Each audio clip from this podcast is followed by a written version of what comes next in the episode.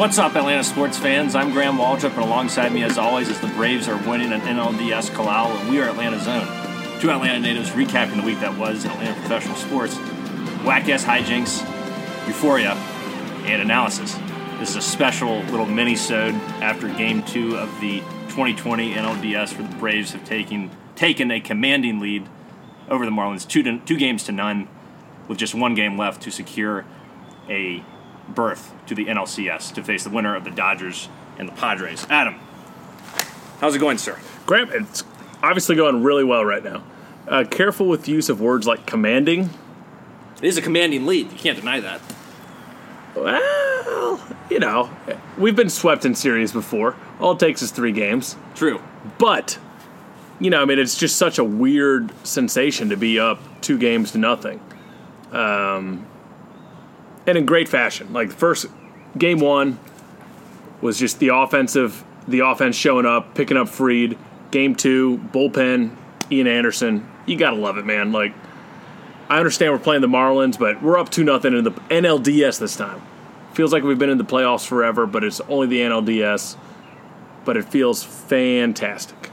Yeah, it might have been more of a bitch to face the Padres or the Cardinals or the Dodgers, but you can't. I mean, like, I'm trying to convince myself not to think about that shit. And I think it's a defense mechanism because I'm not used to this. I, mean, I haven't felt this confident since I was 11 years old that the Braves can actually succeed in the playoffs. It's a very odd feeling. Like, I, you know, we were just saying, you were just saying, would you ever think that we would be up two nothing in a playoff series? I was like, not in my lifetime. Yeah, For the rest we, of my life. we, we lose game one, and then We win game two. we win game two and are ecstatic. It's the best day of our life Right. to be one-one. Generally, going back to the other team's home field and hopefully split there, and then win game five. So the Marlins do get home field advantage if you call it tomorrow. Um, but you know it's going to be interesting. I mean, they, they got their ace going out there in Sixto Sanchez. We got Kyle Wright going out there, but Brian Snitker, Graham and I kept talking about the whole game. He's been saving some arms. So we've consistently seen Matzek. We've seen Martin in game one, who had a, he had a rough game one. Melancon's been out there every day. Will Smith has been an absolute stud. Darren O'Day's been out there. But we got Minter, who we haven't seen. We've got Tomlin, who we haven't seen. Shane Greene, who we haven't seen. Grant Dayton, who we haven't seen. And uh, who's the other guy we were talking about? We got one more, Graham. Bryce Wilson. Bryce Wilson, Noah. And probably somebody else we're not thinking of. Point is, I think Snitker has been strategic.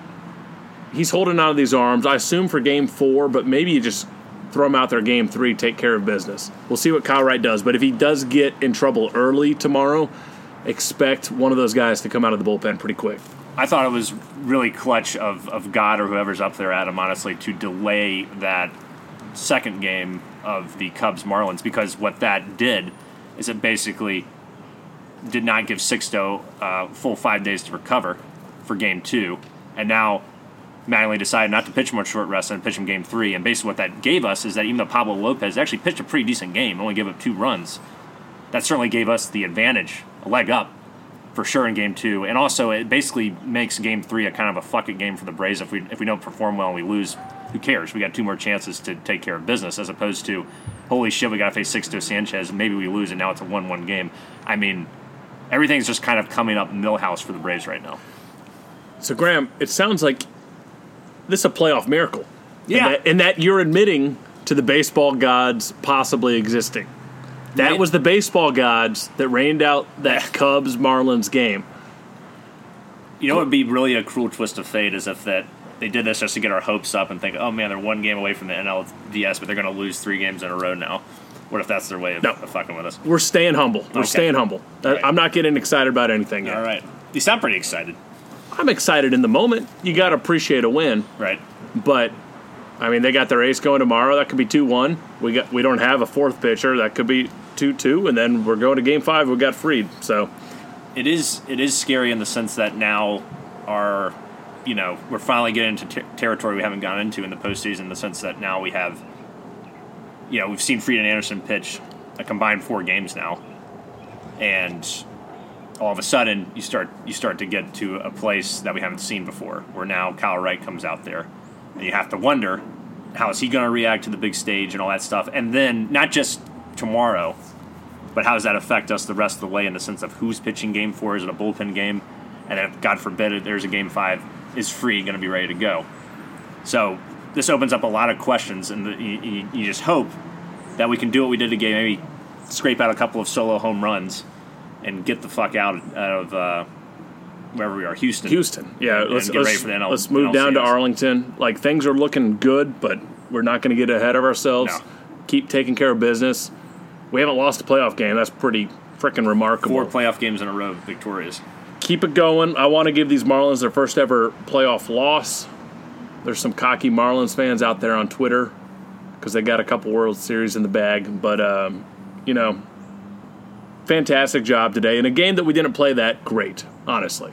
No, Like the offense, we, we never had two runners on base at the same time. There were no real threats, The just only- a couple solo homers. the only threat really was that Marquez leadoff double. I can't remember what inning that was, but um, you know, after that we had Riley strike out, Acuna strike out, and I think Freddie grounded out. Although it was a nice play by Berti to rob him of a hit. However, yeah, it, it was just frustrating today that we couldn't come through with guys on base at all. And thank God Ian Anderson pitched the game of his life today. Once again, just Is it? what? Was that the game of his life? I think he pitched better against Cincinnati. I think God Ian Anderson's a stud. Yeah, maybe that's the, the right thing to say. Thank God he came out with another great performance today. Got out of that first inning jam. yeah, had his one bad inning and then was just pretty much lights out for the rest of the game. But uh, not to toot my own horn, but I kept saying, man, Ian Anderson's the real deal, and so far he's proven me right. Yeah, you've had a lot of bad predictions, but that one you got right, Graham. So what what did you think about Anderson being pulled? Whenever that was the uh, in the sixth. You know what? Honestly, I mean, you know, I'm generally I, I go with Snit's gut. Technically, nothing Snit has done so far this playoff has been wrong.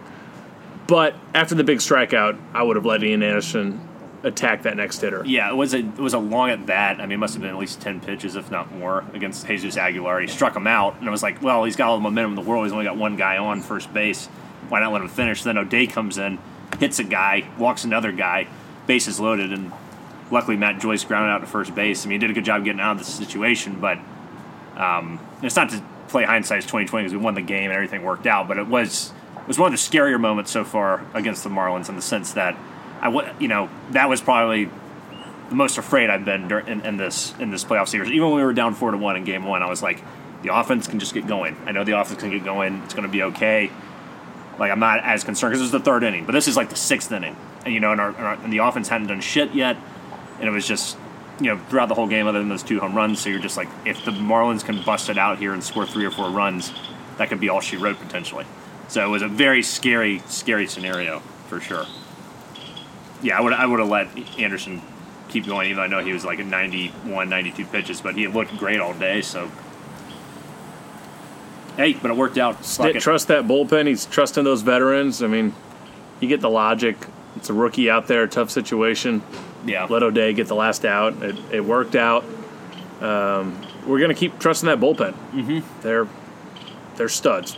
Great offense. Great. I mean, the bullpen might be the best part of our team. they are. I think that is Like everyone's tooting our offense's horn, but I mean, this bullpen is just consistent as hell. Well, They've you- given up what one run now, and Chris Martin. yeah, yesterday. That's it. Come on, Yeah, I mean, like the bullpen is clearly the MVP of the postseason so far. I think they they pitched something like. I don't even know how many innings they pitched, but yeah, I think Chris Martin's the only guy that's given up a run thus far, and that is insane considering all. The, I mean, without the bullpen, we don't beat the Reds. We don't win that first game. If we have a bullpen like the Cubs or the Cards or the Padre, you know, it's you know, we're not sitting here talking about we're in the NLDS probably. So kudos to Alex Anthopoulos for addressing that need and attacking it. tell you, like after 2018, man. I mean, I know we didn't get anybody until the trade deadline in 2019, but you know, started to build a foundation of a strong bullpen, and now it's so hulked out to the point where it's like you feel confident with anybody. I mean, Also- Tyler Matzek is just unbelievable. Also, thank God they didn't put Luke Jackson on this uh, second the NLDS roster. I was a little concerned that was going to happen, but I think we've moved on from Luke Jackson being someone we have to worry about in the playoffs. and that's good too from Snitker's standpoint, not relying on him. You Yeah. don't need to be doing that. So now, Adam, the stage is set for Game Three tomorrow. Sixto Sanchez versus Kyle Wright. Another two o'clock game, and we'll be watching. Y'all will be watching.